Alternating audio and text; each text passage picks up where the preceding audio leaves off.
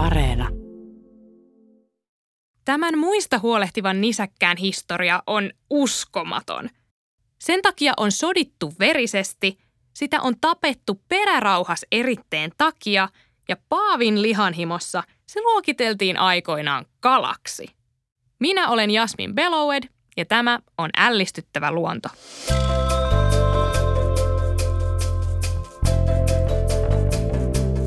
Länsi-Suomessa elää koko pohjoispallonpuoliskon suurin jyrsiä, Euroopan majava.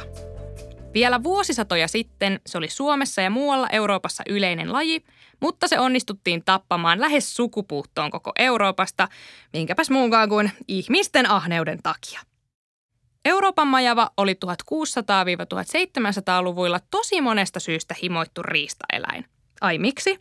No, sen vettä hylkivää turkkia pidettiin arvossa, liha oli maukasta ja sen perärauhas eritteen eli hausteen ajateltiin auttavan kaiken näköisiin vaivoihin.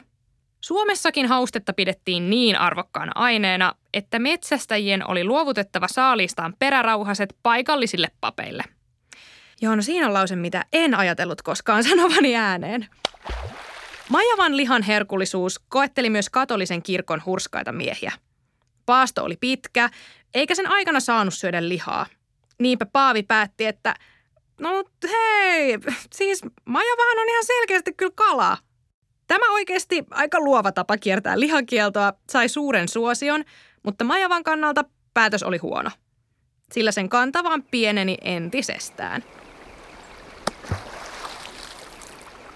Kohtalokasta Euroopan majavalle oli tietty sekin, että hollantilaiset herrasmiehet olivat mieltyneet majavan Turkin alusvillasta tehtyihin huopahattuihin. Nämä hitiksi muodostuneet huopahattujen hinnat nousivat pilviin, kun majavat oli metsästetty Euroopasta sukupuuton partaalle.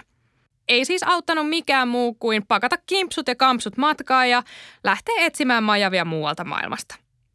Majavia löytyi yllättävästä paikasta, nimittäin Hudsonjoen alajuoksulta, siis nykyiseltä Manhattanilta – Hollantilaiset perustivat sinne kauppa-aseman ja kaching! Majavan nahkakaupasta tuli valtava bisnes. Pian muutkin Euroopan maat halusivat nahkaapajille. Kilpailu turkiksista kiristyi lopulta niin kovaksi, että se johti verisiin sotiin. Siis nämä tyypit oikeasti soti turkisten takia.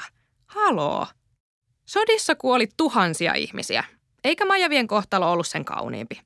Majavat hupenivat vauhdilla sekä Euroopasta että Amerikasta – Suomessa viimeinen majava tapettiin vuonna 1868. Pian kuitenkin tajuttiin, että majavien häviämisellä on katastrofaaliset seuraukset muiden lajien kannalta. Majavat ovat ekosysteemissä avainlajeja, jotka mahdollistavat monen muun eläimen elinolot. Niiden luomilla kosteikkoalueilla luonnon monimuotoisuus on uskomattoman runsasta – se on ihanteellinen elinpaikka vesilinnuille, sammakoille, kolopesijöille, lepakoille, hirville ja lukemattomille uhanalaisille lajeille, jotka ovat riippuvaisia lahopuista. Euroopasta hävisi majavien metsästyksen seurauksena jopa kaksi kolmasosaa sen kosteikkoalueista.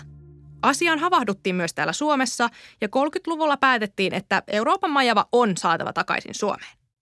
Perinnöllisyystiede ei tosin ollut tuolla vielä kovin vahvoissa kantimissa ja sattui semmoinen pikkunen kömmähdys.